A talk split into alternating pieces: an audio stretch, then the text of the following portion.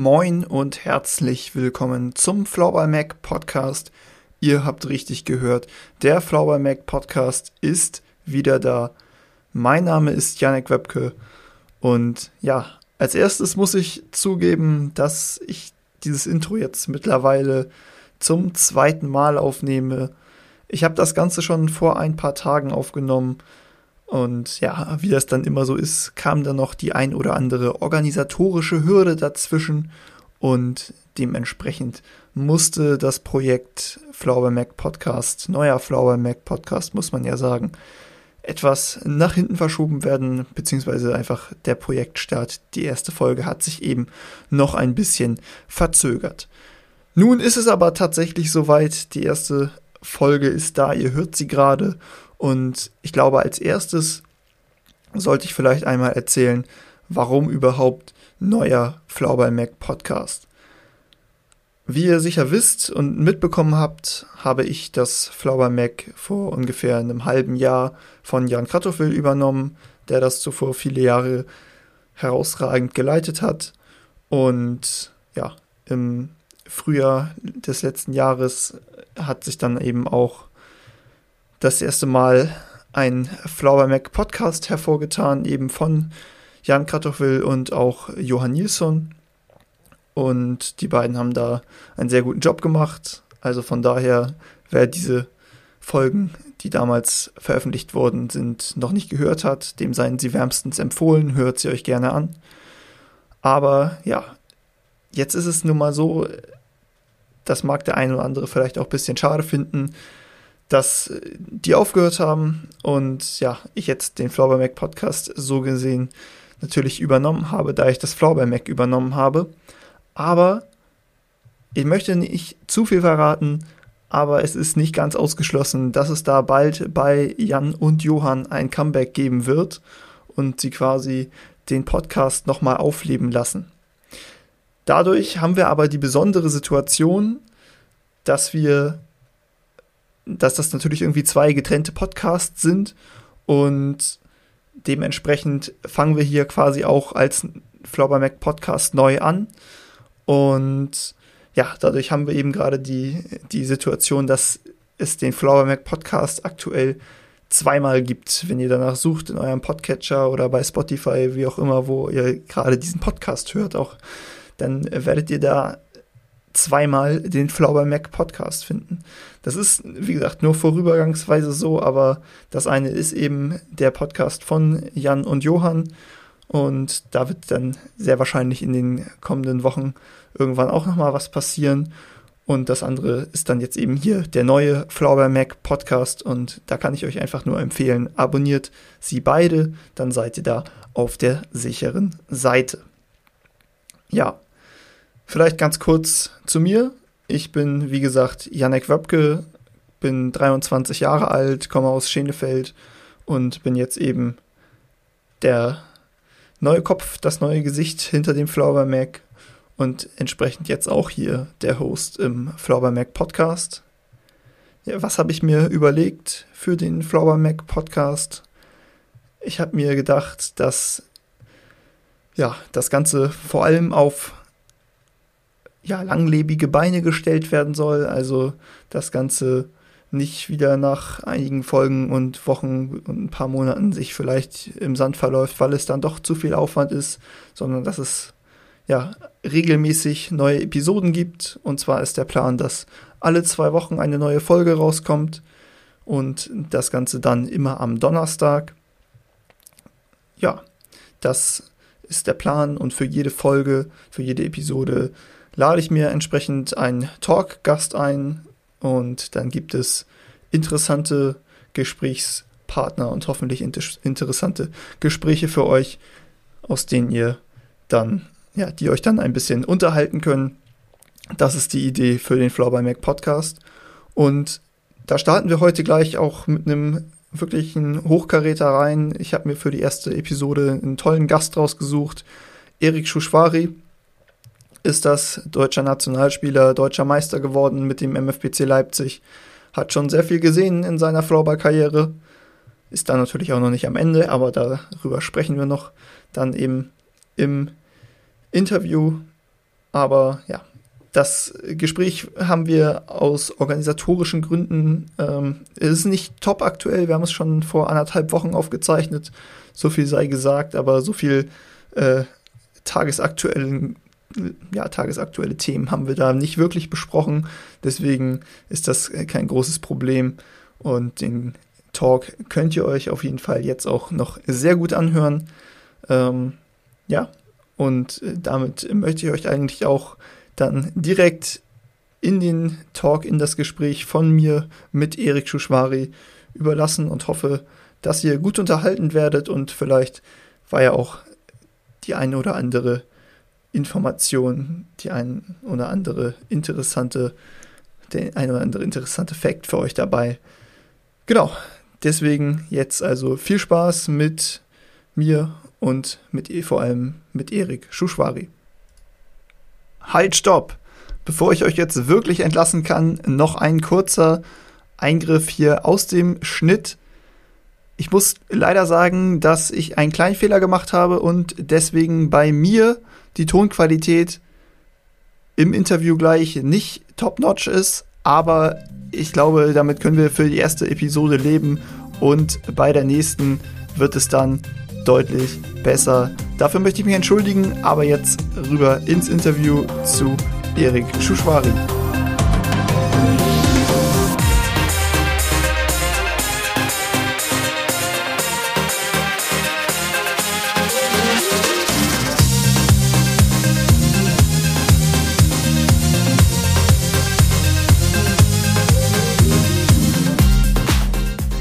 Ich bin verbunden mit Erik Schuschwari, deutschem Nationalspieler und Flauballer beim MFBC Leipzig.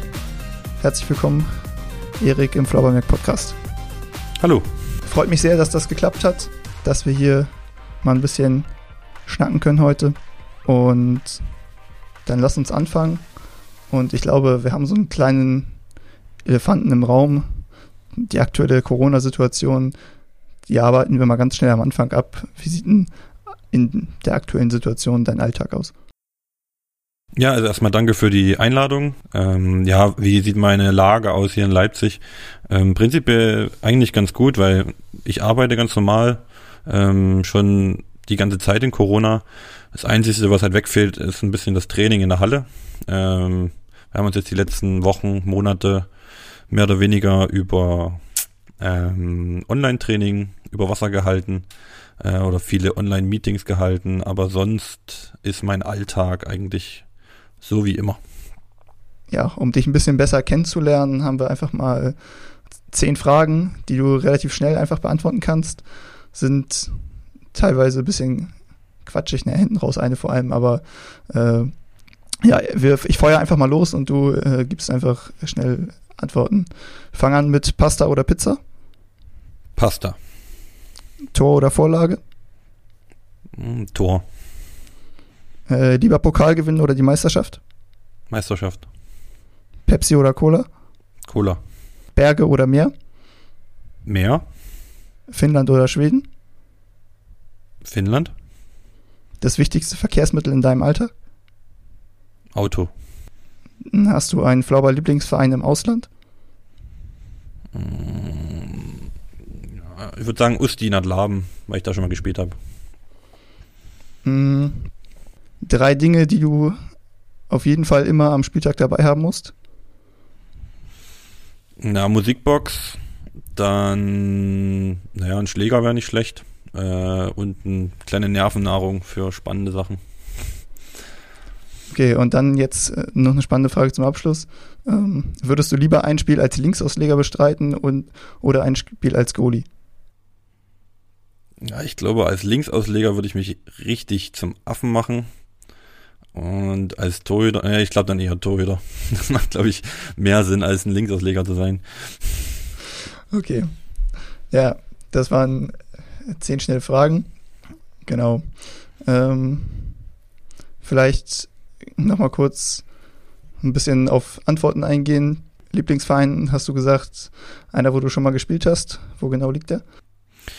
Ja, also ich habe halt zu den anderen, klar, man guckt viel, ne, Schweden und, und Finnland, aber wenn man schon mal in einem anderen Land gespielt hat, ähm, Dann hat man, glaube ich, da ein bisschen besseren Bezug. Ähm, wie gesagt, ich habe halt in Usti gespielt, ein Usti in Laben in ähm, eine Saison. Das ist relativ nah an äh, hinter der Grenze bei Dresden. Ähm, ich habe auch damals noch in Dresden gewohnt, bin dann immer hin und her gependelt. Das war eine Fahrzeit von, weiß nicht, 40 Minuten vielleicht. Also da fahren manche vielleicht auch innerhalb der Stadt so lange zum Training, deswegen war das jetzt für mich kein Thema. Ähm, genau, wir haben da, war die zweithöchste Liga, die wir da gespielt haben. Ähm, das war eigentlich eine ganz coole, coole Sache und eine coole Erfahrung. Äh, einfach mal in einem anderen Land zu spielen, andere Mentalität zum, zu dem Sport auch zu haben ähm, und auch mal andere Strukturen kennenzulernen als hier in Deutschland. Ja, du hast gerade gesagt, du hast noch in Dresden gewohnt, in Dresden auch früher gespielt. Wie bist du zum Flopper gekommen? Das war übrigens auch eine Frage, die reingekommen ist über Instagram, wo wir nach Fragen gefragt hatten. Ja, also ich glaube, es ist ganz, äh, wie bestimmt viele, ähm, die den Sport spielen. Das war ganz klassisch in der fünften, sechsten Klasse. Äh, habe ich mich dann irgendwann mal zu so einer AG angemeldet in der Schule ähm, und habe dann da halt ein bisschen den Sport kennengelernt und ja, mein großes Glück, oder was heißt Glück, äh, mein Klassenleiter damals, ähm, das war der Herr Freiboot, der war halt ähm, Präsident damals ähm, bei den Unihockey Eagles. Ja, und er hat mich dann quasi dann so ein bisschen dazu hingeschoben oder mal hingeschubst, äh, nicht mal, dass ich nicht mal ein Probetraining machen will äh, im Verein. Und dann hat sich das alles so ein bisschen entwickelt. Ne? Äh, dann habe ich dann irgendwann mal in der U17 angefangen, ja, oder nee, in der U15 so, äh, zuerst. Und ja, dann die U17 und dann relativ früh auch zu den Herren. Ähm, ja, so war das eigentlich. Alles klar, dann bist du von Dresden aus, hast du dann schon deine ersten Erfahrungen im Herrenspielbetrieb gesammelt. War das eine Zeit, wo Dresden erste Liga gespielt hat? Naja, also wo ich zum ähm, äh, in die Herren gekommen bin, da war ich glaube ich 14, da haben wir noch zweite Liga gespielt. Ähm, da gab es noch richtig brisante Derbys mit Döbeln gegen Dresden und äh, das ist ja heutzutage nicht mehr ganz so. Ähm, ja, und dann sind wir dann, ich weiß gar nicht, wir sind 2011, ja, 2011 sind wir dann Meister geworden in der zweiten Liga und sind dann auch aufgestiegen. Und dann waren wir vier Jahre mit Dresden äh, in der ersten Bundesliga haben uns da eigentlich auch ganz gut verkauft, äh, meiner Meinung nach. Aber nach vier Jahren war es dann halt so, dass dieser Spielerpulk, ähm, den wir damals da hatten, an dann schon relativ alten Hasen, ja, da hat ein oder nach dem anderen da ein Kind bekommen oder hat da halt dann, was logischerweise ja auch ganz normales, ähm, andere Prioritäten. Und dann war es so ein bisschen wie damals in Lienthal, ähm, dass in Dresden halt da die Jugend gefehlt hat beziehungsweise da eine relativ große Lücke war, ähm, so zwischen den, weiß nicht, 13- und 17-Jährigen, die dann vielleicht potenziell nachgerückt wären. Und das konnten wir dann einfach nicht mehr stemmen, ähm, da in der ersten Liga zu spielen. Ja, und deswegen sind wir dann freiwillig ähm, abgestiegen. Und ja, seitdem läuft es, glaube ich, da wieder ganz gut. Ähm, die haben die Jugend wieder ein bisschen besser aufgebaut. In der zweiten Liga sind sie auch nicht so schlecht. Ähm, ja, so viel dazu. Bist du danach ins Ausland gegangen oder warst du zwischenzeitlich im Ausland? Genau, für mich kam das halt nicht in Frage, sagen wir mal so, weil auch wegen der Nationalmannschaft, ähm, ich wollte nicht dann zweite Liga spielen in Dresden. Ähm, da musste ich mich halt ein bisschen nach Alternativen umschauen. Und drei von den vier Jahren, die wir äh, in der ersten Bundesliga gespielt haben, hatten wir einen, einen Trainer aus Tschechien. Ähm, und der war dann zufällig ähm, dann Trainer bei, bei Usti geworden. Und als er das dann gehört hat, ähm, dass wir halt freiwillig absteigen, dann hat er mich gefragt, hey, willst du nicht äh, mal ein Abenteuer in Tschechien erleben? Ja, dann haben wir ein bisschen uns unterhalten, wie das aussehen könnte und sind uns dann auch relativ schnell einig geworden.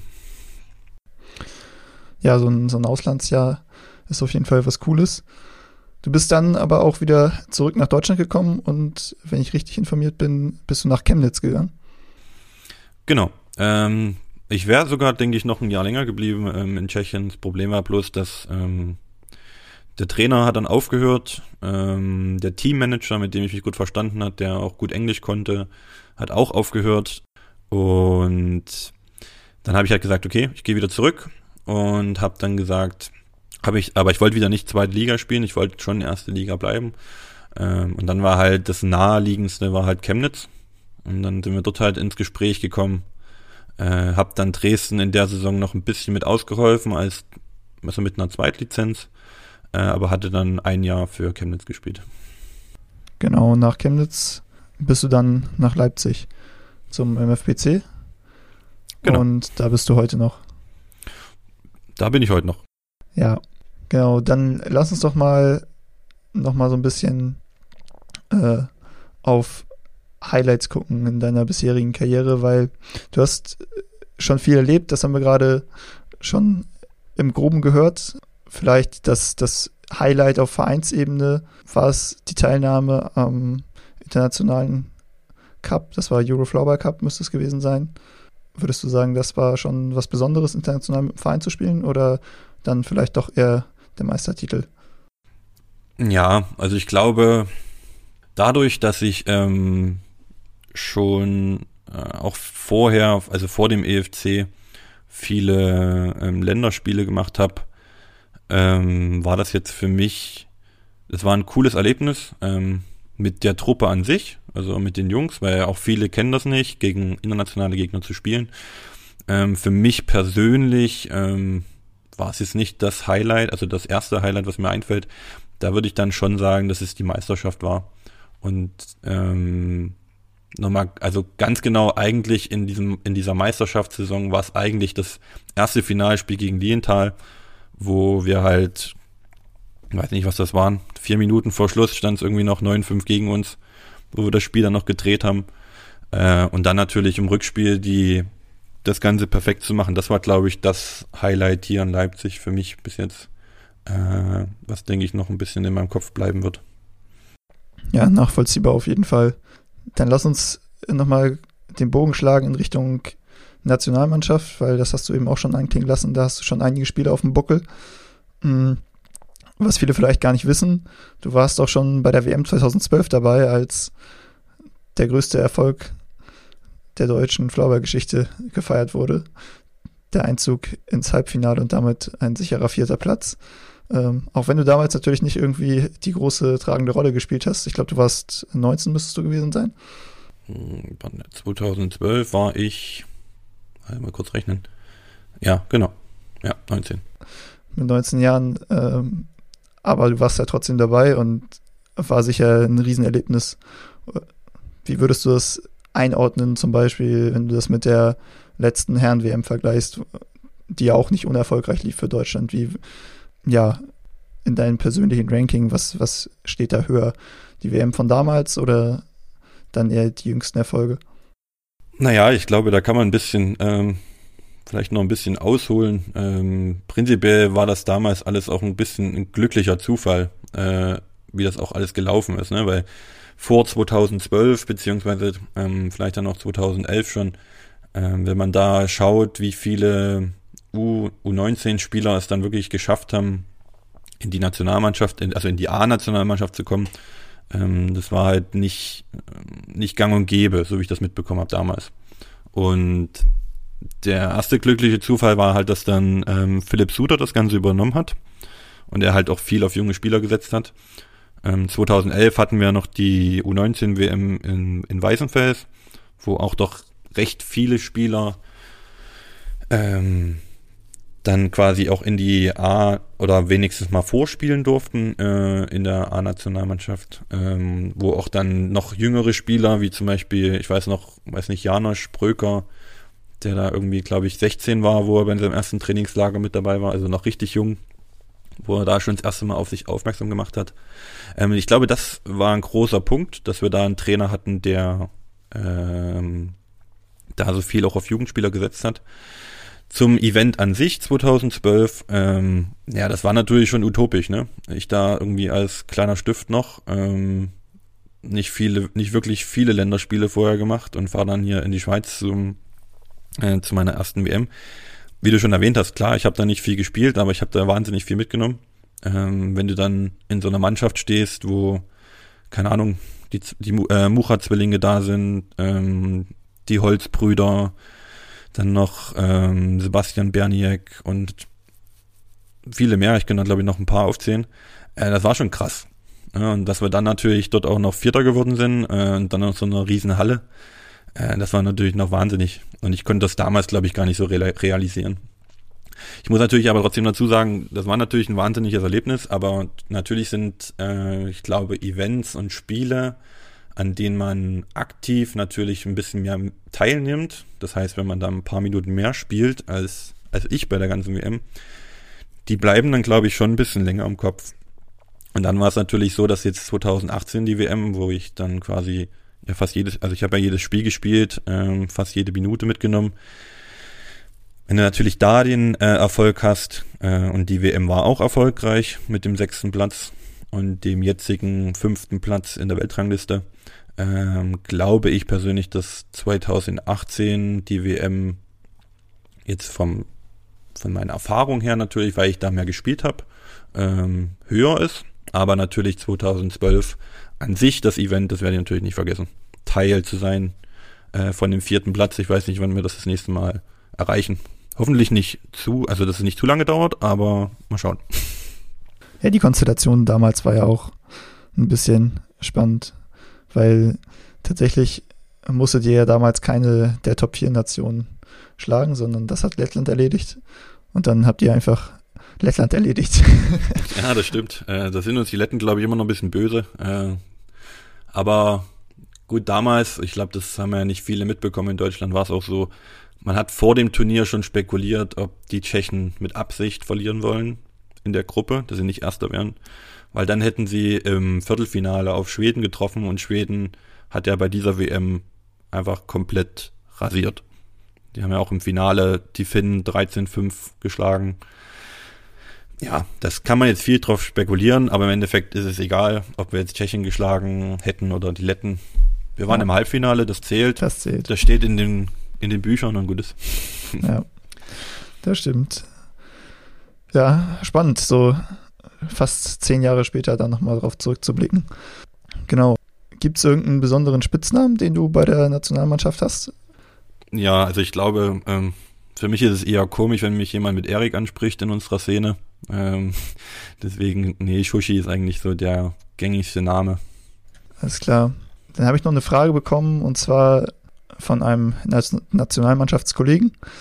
Der möchte nämlich wissen, die Top 3 Kabinensongs des besten Kabinen-DJs. oh, das ist schwierig. Äh, da habe ich eine ganze Palette.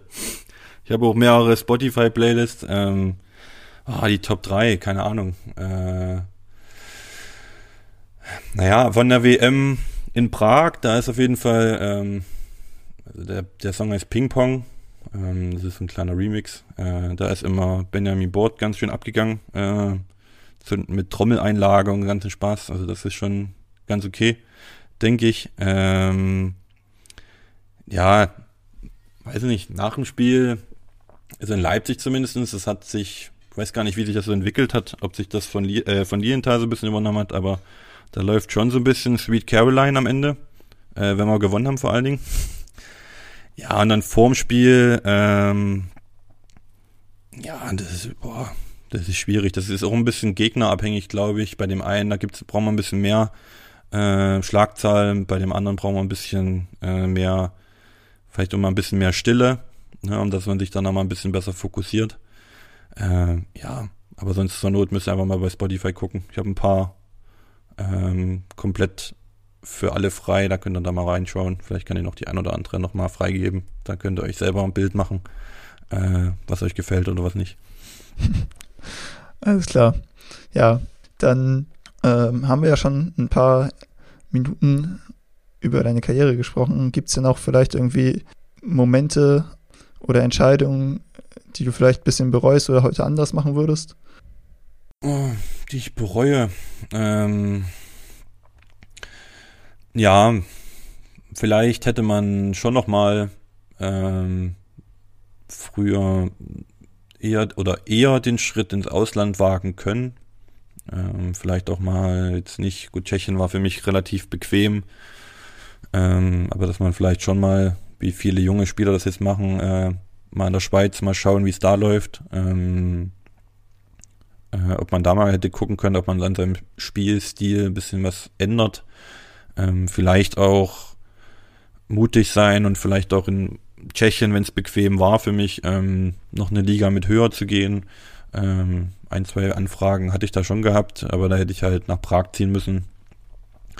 Hatte ich jetzt nicht so ähm, schwierig, weil ich immer da so ein bisschen ähm, das ganze Berufliche auch im Hintergrund noch hatte oder im Hinterkopf zumindestens.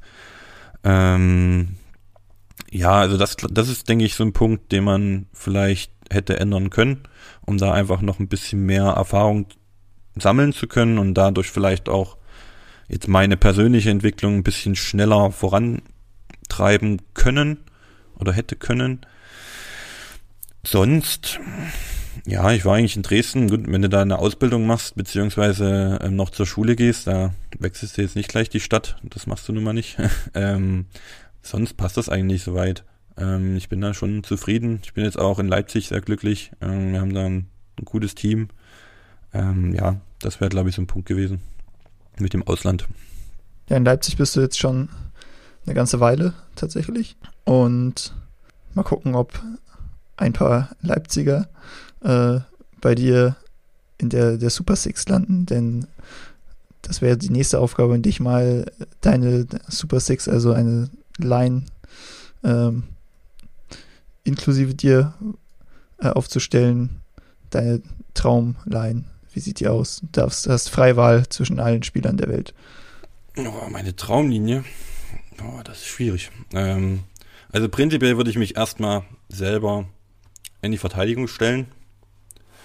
Ähm, und würde da, glaube ich, schon, weil das der Junge, glaube ich, ganz gut macht, ähm, Svensson Hoppe daneben stellen. Wir spielen ja auch in Leipzig in einer Linie meistens zusammen. Ähm, das wäre, glaube ich, so meine Verteidigung. Ähm, vorne, ich bleibe, glaube ich, relativ deutsch, muss ich sagen. Ähm, ich glaube, wir haben in Deutschland gute Spieler. Ähm, wie gesagt, vorne auf dem Top würde ich, glaube ich, Janosch stellen. Mit dem habe ich jetzt die letzten WMs gespielt. Ähm, das funktioniert eigentlich ganz gut. Und dank ihm habe ich, glaube ich, auch relativ viele Punkte gesammelt. Äh, bei Weltmeisterschaften oder auch Länderspielen.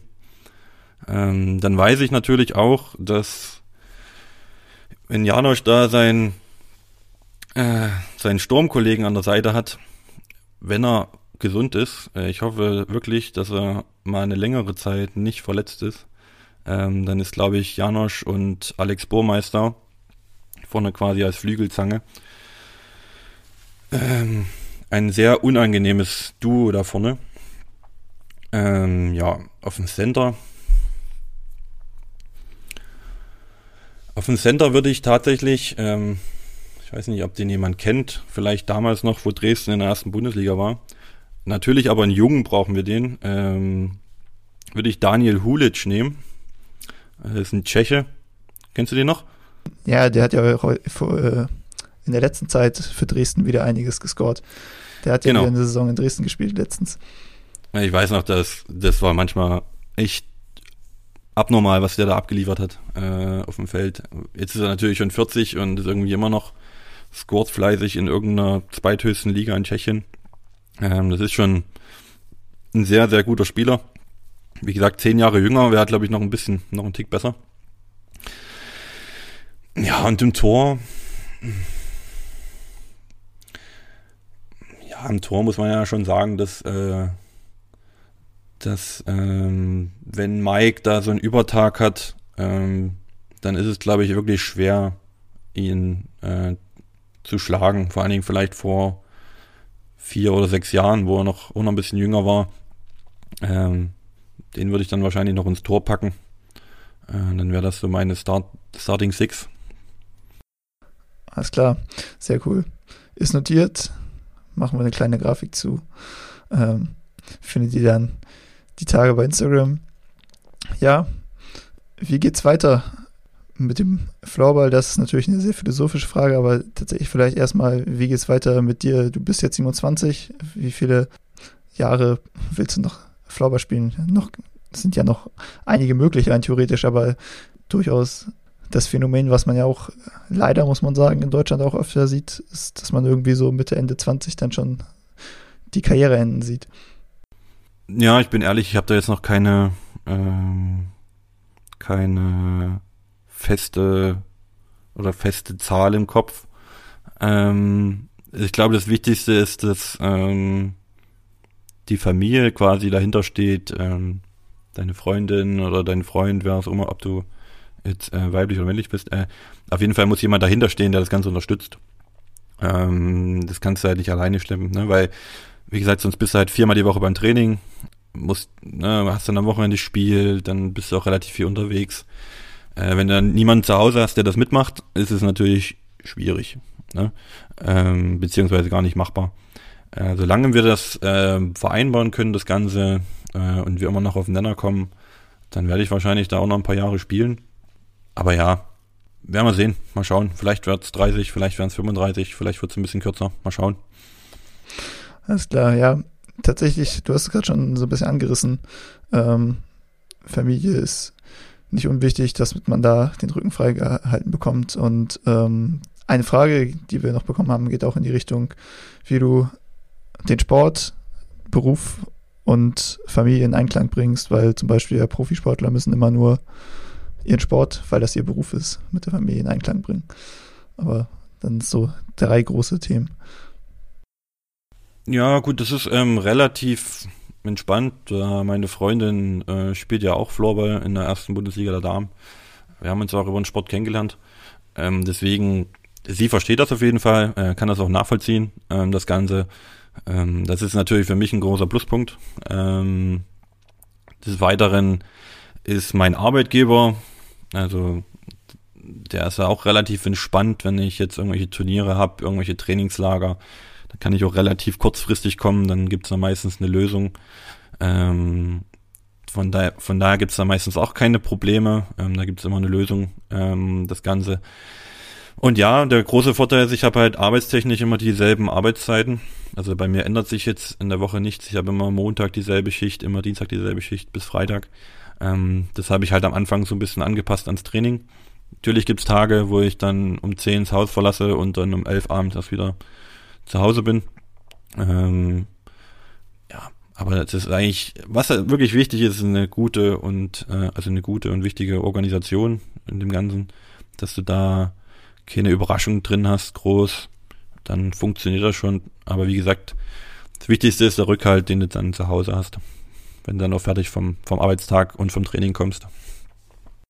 Was ist eigentlich so mit ähm, Floorball gucken in der aktuellen Zeit? Verfolgst du die, die Playoffs international oder macht es dich traurig, nicht selber spielen zu können, wenn du die anderen siehst? Nee, prinzipiell äh, gucke ich ja allgemein sehr viel Sport. Äh, aber ja, ich gucke im Moment, ähm, schaue ich, wenn ich Zeit habe, ein bisschen die äh, Schweizer Playoffs. Die sind ja jetzt im Halbfinale. Ich habe halt mal reingeguckt, wie es bei die Finnen sind ja schon im Finale. Also ich, ich verfolge da schon das Ganze. Äh, habe jetzt in der Schweiz auch ein paar Spiele geguckt. Äh, würde jetzt aber nicht so weit gehen, dass ich für irgendwas Geld bezahlen würde. Wenn irgendwas kostenfrei angeboten wird und ich die Zeit habe, dann schaue ich mir das schon an. Weil, wenn wir jetzt ehrlich sind, wir haben ja Zeit und so viele andere Sachen gibt es auch nicht zu gucken. und Netflix ist irgendwann nochmal zu Ende geguckt. Ja, ein kleiner Tipp von dir, wer macht in der Schweiz das Finale? Ah, das ist schwierig. Wieler hatte heute 2-0, liegen sie jetzt vorne. Ich denke mal, ins Finale werden sie kommen. Aber ich vermute, oder mein Bauchgefühl sagt, dass es der Gewinner von Könitz gegen, gegen Malland macht. Dann sind wir da gespannt. Ja, schlagen wir nochmal so ein bisschen den Bogen zum Verein, wo du jetzt gerade aktiv bist, der MFPC. Vielleicht kannst du damit mal so ein bisschen die Strukturen erläutern, weil das ist ja nicht ganz einfach. Also wir kennen das irgendwie so, entweder ist man in Deutschland so ein bisschen mh, mm, als Floorballverein in Anführungsstrichen tatsächlich ein, ein Verein ähm, oder man ist Mitglied als Abteilung in einem, in einem größeren Verein. Beim FPC ist es ja alles ein bisschen komplizierter. Ihr seid irgendwie, es gibt den, den SSC Leipzig, glaube ich. Es gibt, ich weiß nicht, wie der Verein aus Grimma heißt, gerade aus dem Kopf. Es gibt äh, noch einen Verein in Wikinger Grimma, Grimma. Wikinger Grimma und Schkeuditz müsste dann ja auch noch irgendein Verein sein und die mhm, alle irgendwie zusammen sind, ähm, laufen unter dem Konstrukt des MFPC auf. vielleicht kannst du uns das mal ein bisschen näher bringen. Ja, also prinzipiell, da ich nicht hier geboren bin, ähm, habe ich mich da auch nur, kann ich nur über Hören sagen, beziehungsweise ich habe mich da noch mal ein bisschen erkundigt, wie das damals so lief. Also die Ursprünge des Ganzen waren 2006, äh, wo 2006 war die U19 Damen-WM in, äh, in Leipzig. Und da haben sich die drei Vereine quasi das erste Mal überlegt, so ein Event auch zusammenzustemmen. Und das hat natürlich auch gut funktioniert. Und dann hat man sich überlegt, ähm, hey, warum wollen wir nicht unsere drei Vereine quasi zusammen in einen Topf schmeißen? Weil, wenn du drei Vereine in so einer engen Umgebung oder in einer engen Region hast, dann nimmst du dir ja auch bloß gegenseitig die Spieler weg. Also Schkeuditz war dann irgendwie, glaube ich, ein mittelfrist, also ein mittelguter Verein. Grimmer war damals ein mittelguter Verein, wo da auch ein Tim Heutes mal gespielt hat und sowas. Ähm, aber an sich waren die Leute immer in Leipzig. Und dann haben sich, glaube ich, die, so wie ich das verstanden habe, die drei Präsidenten quasi von den Schakalen Schkeuditz, vom SSC Leipzig und von den Wikingern Grimmer zusammengesetzt und haben halt gesagt, okay, wir machen jetzt hier einen Förderverein draus und den nennen wir jetzt MFBC, mitteldeutschen Floorball-Club. Darunter laufen jetzt auch die Namen, haben sich darüber aber verständigt, dass quasi diese drei Städtenamen, Schkeuditz, Leipzig und Grimmer, äh, immer noch präsent sind. Und da haben sie halt gesagt, okay, dann nennen wir die, Na also die Damen halt MFBC Grimmer, die erste Herren MFBC Leipzig und die, zwei, und die zweite Herren halt MFBC Schkeuditz. Oder beziehungsweise Leipzig Schkeuditz. Ne? So ist das halt aufgebaut. Im Endeffekt, das hat natürlich zum einen ähm, wirtschaftlichen Faktor. Ne? Du hast halt, kriegst halt mehr Spannweite, du hast mehr Jugend, ähm, du kannst halt mehr Sponsoren akquirieren. Ähm, dann des Zweiten, wie gerade schon erwähnt, hast du halt deutlich mehr, ähm, mehr Kinder. Ne? Also Schkeuditz, Schkeuditz und Grimma, die haben schon eine gute Jugend. Leipzig war immer ein bisschen schwierig, weil in Leipzig andere Vereine in Großstädten kennen das. Da gibt's halt auch viel Fußball, da gibt's halt viel Volleyball, da gibt's viel Handball. Und hier in Leipzig ist ja fast, gibt's ja nichts, was nicht erstklassig spielt. Also wir haben ja Handball spielt erste Bundesliga, wir haben RB Leipzig jetzt mittlerweile. Ne? Ähm, ja, das ist, glaube ich, noch ein zweiter wichtiger Punkt. Und wie gesagt, der dritte Punkt ist, dass du halt dann die ganzen Spieler, die dann in Schkeuditz sind, beziehungsweise in Grimma, ähm, ne, wenn da jetzt gute Spieler dabei sind, die schickst du dann nach Leipzig, dann hast du dort für die erste Herrenmannschaft natürlich einen großen Pool an Spielern. Ähm, wenn es noch nicht reicht, ähm, dann gehen sie halt in die zweite Mannschaft. Und das dritte ist halt, weil Grimma ist ja schon ein Stück weg und für Jugendspieler ist es halt auch ein bisschen schwierig, immer dann nach Leipzig zu pendeln. Ähm, du hast ja dadurch kürzere Wege. Du kannst halt den Grimmer was anbieten, dann sind sie eine Zeit lang erstmal ein Grimmer. Ähm, auch Schkeuditz, da fährst du auch ein bisschen, ist für manche Eltern vielleicht nicht so lukrativ. Und wenn du aber so einen großen Verein hast, der überall was anbietet, ich glaube, das ist einfach ein bisschen ansprechender. So habe ich es zumindest verstanden. Alles klar. Das klingt auf jeden Fall, ähm, ja, ganz vielversprechend und scheint ja auch nicht, nicht unerfolgreich zu sein, wenn man sich so die Entwicklung in den letzten Jahren anguckt. Ähm, sowohl bei den Damen als auch bei den Herren findet man den MFBC ja da durchaus oben in der Tabelle. Ja, die Damen ähm, hast du eben schon ein bisschen was zugesagt, äh, sind halt der MFBC Grimmer. Ähm, da bist du ja tatsächlich auch involviert in der Mannschaft. Ich glaube, meine als Trainer. Richtig. Die haben mir uns auch noch eine Frage geschickt. Und zwar oh wollen sie gerne wissen, was hältst du von Bodo mit dem Bagger? Ja, Bodo mit dem Bagger. Ja, also da kann ich vielleicht ein bisschen einen kleinen, kleinen Schwung holen. Ähm, wir haben halt so eine Spielerin, ähm, ja, die konfrontiert mich immer mit so welchen Liedern, beziehungsweise mit irgendwelchen Sätzen. Und das eine Mal, wo sie halt den, den, dieses Lied abgespielt hat, äh, naja, da, da hat sie sich schon sehr gefreut. Also ich habe mich auch gefreut, weil das Lied kann ich noch nicht so wirklich. äh, es ist schon ein witziges Lied, wo wir da auch Spaß hatten. Äh, so eine Busfahrt, die ist auch relativ lang. Äh, es gibt ja auch hier das Lied hier, das Sägewerk Bad Sägewerk. Da terrorisiere ich die, die Mädels auch immer ein bisschen. ähm, das ist natürlich ein sehr schönes Lied, wirklich. ja, okay, das lassen wir mal so stehen. Ähm, über Musik haben wir dann heute auch äh, bisher genug gesprochen. Aber tatsächlich, ja, lass uns noch mal ein bisschen den Ausblick wagen. Ähm, zum einen bei den Herren, aber vielleicht auch ähm, bei den Damen, wenn du da als Trainer dabei bist und da noch ein, zwei Worte äh, vielleicht zu verlieren kannst. Ähm, ja, nächste Saison ist noch weit weg, aber ähm, kommt hoffentlich. Was sind die Ziele für den MFBC? Wahrscheinlich wieder oben mitspielen, aber ähm, wird das so einfach?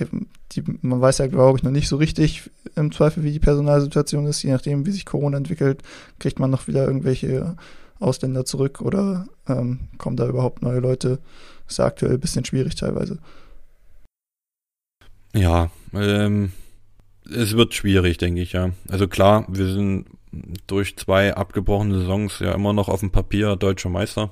Ähm, wenn man jetzt die letzte Saison sieht, die fünf Spiele, die gelaufen sind, ähm, die haben wir alle gewonnen. Ähm, klar, also wir wollen schon wieder oben mitspielen, ähm, wenn es geht, Titel holen, ähm, so viel wie geht. Ähm, aber du meint, wie du schon meintest, es wird erstens schwierig, was die Personallage angeht, weil zum Beispiel glaube ich oder kann ich mir vorstellen, Dadurch, dass wir jetzt in Deutschland die Saison erneut abgebrochen haben, wird, denke ich, schwierig, ähm, ausländische Spieler zu bekommen, weil die sehen das Ganze ja auch. Also die sehen, okay, in Deutschland ist wieder die Saison abgebrochen, die Saison davor ist auch abgebrochen. Ähm, wir haben bis jetzt keine Möglichkeit gefunden, den Spielbetrieb am, am Laufen zu halten würde ich mich jetzt, wenn ich jetzt ein Ausländer, also ein, Ausländer, ein Finne wäre zum Beispiel, würde ich mir jetzt die Frage stellen, okay, würde sich jetzt der Aufwand lohnen, da runterzufahren, eventuell wieder drei, vier Spiele zu machen und dann ist die Saison zu Ende und dann war's das. Was mache ich dann? Ne? Ähm, das ist, glaube ich, die erste Frage, ob man, ob die Vereine, manche Vereine sind ein bisschen mehr, manche ein bisschen weniger, ähm, auf ausländische Spieler auch ein bisschen angewiesen, ähm, wie es da aussieht. Ja? Oder ob man jetzt wirklich vielleicht mal eine Saison spielt mit fast nur Deutschen. Ne? ohne groß äh, Verstärkung zu holen. Das ist das erste, glaube ich. Ähm, ja, und das zweite, weiß ich nicht, ähm, wie dann halt die Lage in den einzelnen Städten, in den einzelnen Regionen ähm, beziehungsweise Bundesländern aussieht. Ne? Das ist ja mal, wir sind ja nun mal leider, oder was heißt leider, wir sind halt ein sehr großes Land. Äh, Wenn es in der einen Ecke gut aussieht, sieht es meistens in der anderen Ecke schlecht aus. Wenn's, und dann irgendwann umgedreht. Äh, wir müssen dann, glaube ich, einfach mal schauen, ähm, wie sich das Ganze jetzt entwickelt, äh, wie sich das Ganze mit Impfungen etc., mit Testen, ob wir irgendwelche Tests rankriegen für den Spielbetrieb etc., wie sich das entwickelt. Ähm, und dann müssen wir einfach mal schauen, wie sich das, äh, wo das Ganze dann hinführt. Und wie und ob es weitergeht. Ja, vielleicht noch äh, ein kurzer Satz zu den Damen, weil wie siehst du da die Entwicklung in den letzten Jahren? Ihr hattet ja auch einen großen Umbruch, glaube ich, drin. Ähm, und äh, mit Dümpten kommt da auf jeden Fall auch noch eine sehr starke Mannschaft. An welcher Stelle seht ihr euch gerade? Ist es ein Dreikampf um den Titel? Mm, naja, gut, wir hatten ja den Umbruch vor zwei Jahren, ähm, wo dann auch ähm, die beiden Trainer, ähm, Ralf und Markus, ähm, gesagt haben, ähm, die würden aufhören nach 20 Jahren, was ja dann auch mal verständlich war. Und ich hatte halt sowieso Lust, was zu machen und deswegen bin ich ja dann dahin. Ähm, und seitdem verfolge ich natürlich die Damen-Bundesliga beziehungsweise die Entwicklung im Damenbereich ähm, auch ein bisschen mehr. Ähm, prinzipiell glaube ich, dass wir den Umbruch in Leipzig ganz gut ähm, gemeistert haben. Wir haben auch zwei, drei Spielerinnen äh, aus, also wie Nathalie Berger aus Jena geholt und ähm, Tiffany Küttner aus Döbeln. Das sind ja alles sehr ähm, vielversprechende Spielerinnen. Äh, ich denke auch für die Zukunft. Ähm, was jetzt die Gesamtentwicklung in Deutschland geht, gebe ich dir natürlich vollkommen recht. Ähm, Dümpen ist natürlich ein starkes äh, Pflaster ähm, geworden, ähm, weil sie aber auch schon seit Jahren zusammenspielen, glaube ich. Ähm, das ist kein großes Kommen und Gehen. Ähm, bei Weißenfels muss man jetzt mal schauen haben halt auch relativ sehr viele erfahrene Spielerinnen im Team, ähm, wo wir gucken müssen, oder nicht wir, äh, wo sie gucken müssen, ähm, ja, wie sie das ersetzen, ne, weil ein paar, glaube ich, denken dann auch mal irgendwann dran, ein bisschen kürzer zu treten, ob es jetzt Familie ist oder Beruf, was auch immer. Die haben jetzt auch schon viele Spiele und viele Saisons gemacht. Ähm, was ich auch immer noch eine, eine oder wo wir uns immer sehr schwer tun mit Leipzig, beziehungsweise mit Grimma, ist immer Bonn. Ich finde, Bonn hat auch eine wahnsinnig gute Truppe, die haben eine gute Struktur, ähm, haben einen guten Trainerstab, die da sehr viel Geld, äh, Zeit da rein investieren. Ähm, was man aber auch sagen muss, zum Beispiel jetzt wie letztes Jahr, dass München wieder dabei ist. Das ist eine sehr junge Mannschaft, ich glaube, denen tut das gut. Ähm, und wenn man sieht, dass so eine Mannschaft dann auch mal wieder zurückkommt nach zwei Jahren, ähm, macht das, denke ich, Hoffnung für den Damensport in Deutschland. Ja, äh, wir sind gerade beim Ausblick ähm, und äh, gucken jetzt noch mal so ein bisschen noch weiter in, in die Zukunft, denn da kam eine Frage und zwar, wo siehst du dich in zehn Jahren? Und dann machen wir aber erstmal, wo siehst du den Floorball in zehn Jahren und oder wo wünschst du dir, dass der Floorball in zehn Jahren ist? Und ähm, gehen danach nochmal, wo siehst du dich in zehn Jahren? Ähm, ja, wo sehe ich mich zehn, in zehn Jahren im Floorball? Ja gut, das hatten wir ja vorhin schon mal das Thema, ne? Wie gesagt, ich bin jetzt äh, 27. Äh, jünger werde ich nicht. Ob ich jetzt mit 37 noch ähm, auf dem Feld stehe und irgendwelche Anweisungen gebe, beziehungsweise irgendwelche Pässe spiele. Das weiß ich noch nicht. Das wird sich, ähm, wird sich, also werden wir sehen. Ähm, ich kann mir schon vorstellen, dass ich vielleicht noch an irgendeiner Bande stehe und von da irgendwas reinschreie, äh, beziehungsweise irgendwelche Anweisungen gebe. Ähm, das kann ich mir schon vorstellen. Bin ehrlich, als Schiedsrichter sehe ich mich nicht. Ähm, weiß auch nicht warum, aber ist, glaube ich, nicht so mein, mein Ding. Ich glaube, Trainer sein vielleicht irgendwann mal, beziehungsweise ähm, ja, in die Richtung äh, was zu tun, das kann ich mir schon vorstellen. Äh, aber wie gesagt, erstmal will ich noch Spieler sein und die Zeit noch genießen, ähm, die, oder wo es noch geht. Ähm, dann, was war die zweite, wo ja, ich, wo Floorball, den Floorball in zehn Jahren? Oder ja, was wünschst du dir für den Floorball in zehn Jahren? Hier in Deutschland, ne? Ja.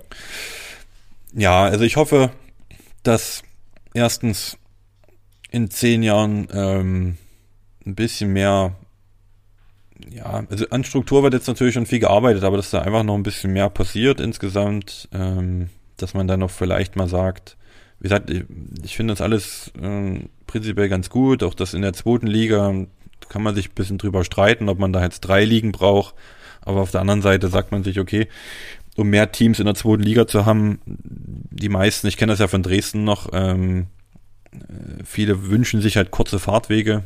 Mit den drei Ligen hast du das halt. Ähm, ob das jetzt ein Konzept ist für die Zukunft, da müssen wir mal schauen. Ich glaube, ich kenne, glaube ich, kein anderes Land, was drei zweite Ligen hat. So ja, wobei da, da wird ja jetzt äh, die bundesweite zweite Liga angestrebt. Ja, genau. Das war ja das äh, mit den, diesem Dreijahresplan. Ne, muss man natürlich jetzt gucken, wie das durch Corona dann noch umsetzbar ist insgesamt. Deswegen, das würde ich mir schon wünschen, dass es halt eine gibt, äh, die dann vielleicht auch wieder ein bisschen größer ist. Ähm, das wäre, glaube ich, sowas. Dann wünsche ich mir wünschen in der Bundesliga, ähm, gut, jetzt haben wir zehn, nee, wir haben jetzt zwölf, zwölf. zwölf Mannschaften. Das finde ich, glaube ich, okay. Also wir müssen jetzt nicht zwingend noch mehr, weil unsere Saison geht ja schon automatisch, also sehr lang dadurch. Ähm, zwölf ist, denke ich, in Ordnung. Was natürlich noch eine interessante Nummer wäre, wäre zum Beispiel in den Playoffs dann Best of Five.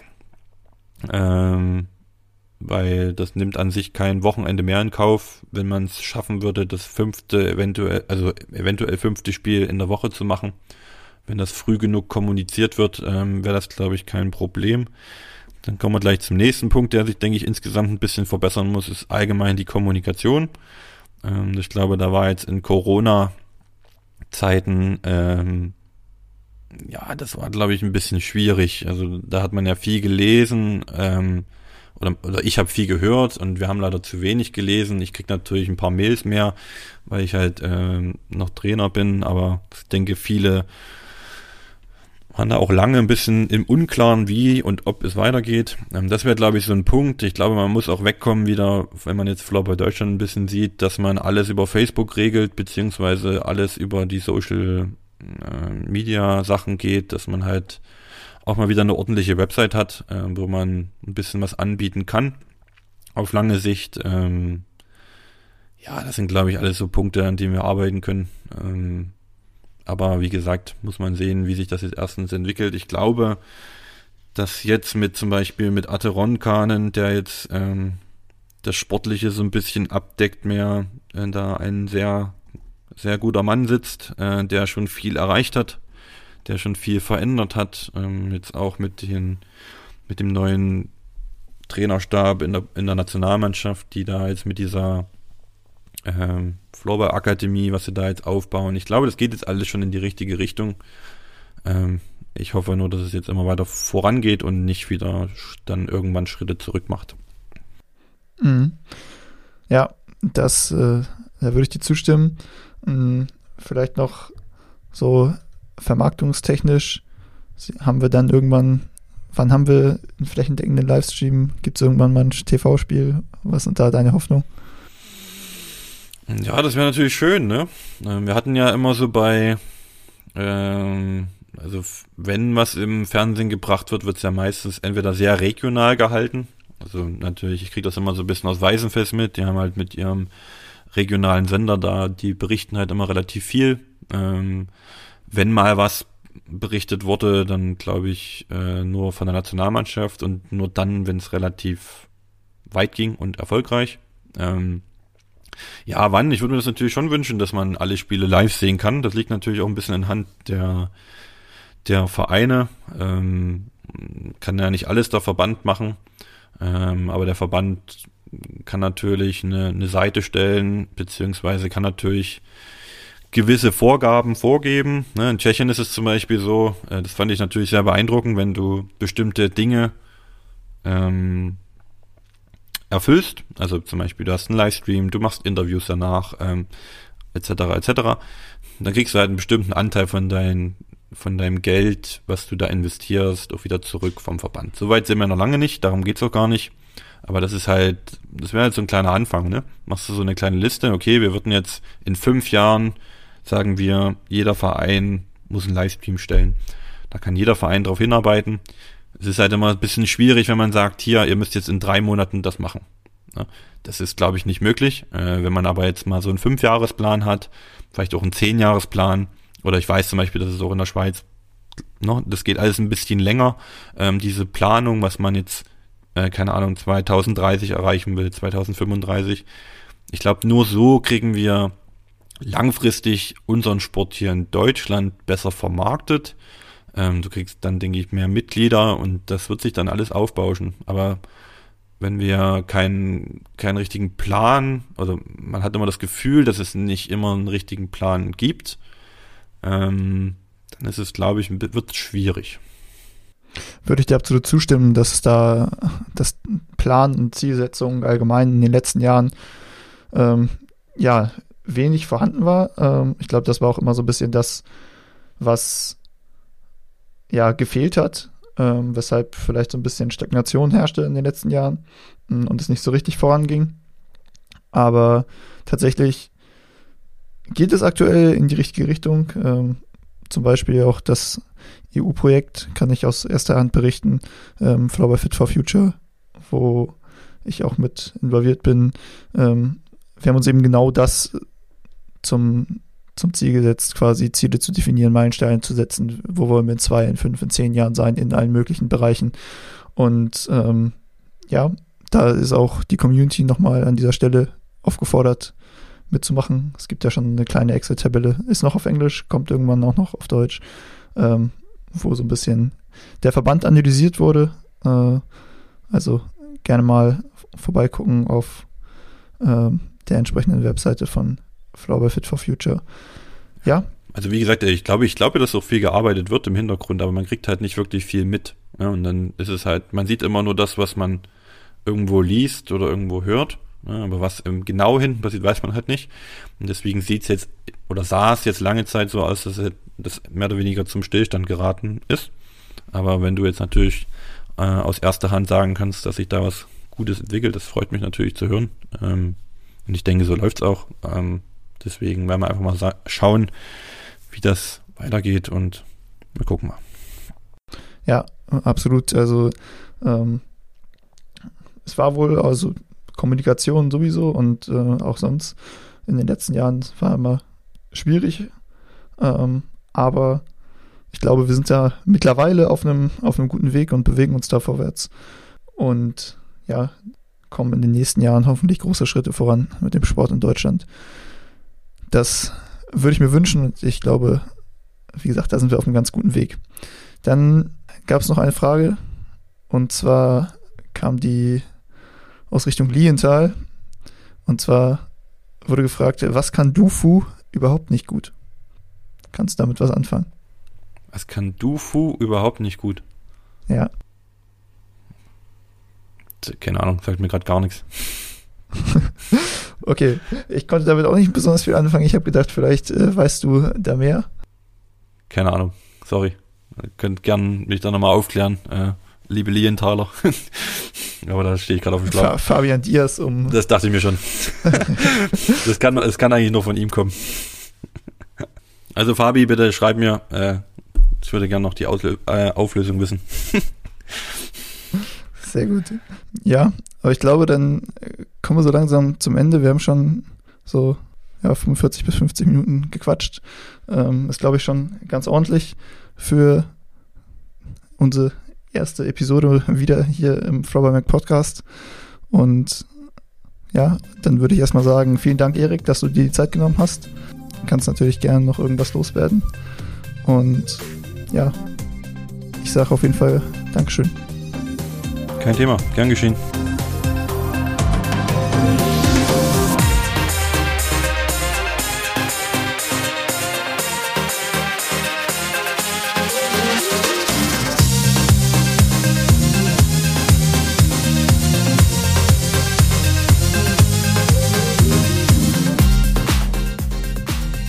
Das war sie also, die erste Ausgabe des neuen Flower Mac Podcasts. Ihr habt es gehört, das Interview mit Erik Schuschwari. Ja, ich hoffe, wir konnten euch ein bisschen die Zeit vertreiben. Ihr habt euch gut unterhalten gefühlt und vielleicht war es auch an der einen oder anderen Stelle ein wenig informativ. Das würde mich auf jeden Fall sehr freuen. Jetzt ist ganz wichtig, lasst uns Feedback da. Was hat euch gefallen, was hat euch nicht gefallen? Das könnt ihr machen über Instagram, Social Media, Facebook. Schreibt uns eine Nachricht, eine E-Mail info@flowermac.com. Da gibt's jede Menge Kontaktmöglichkeiten. Und ja, dann freue ich mich auf euer Feedback und wir hören uns wieder bei der nächsten Folge des Flower Mac Podcasts. Die kommt in zwei Wochen.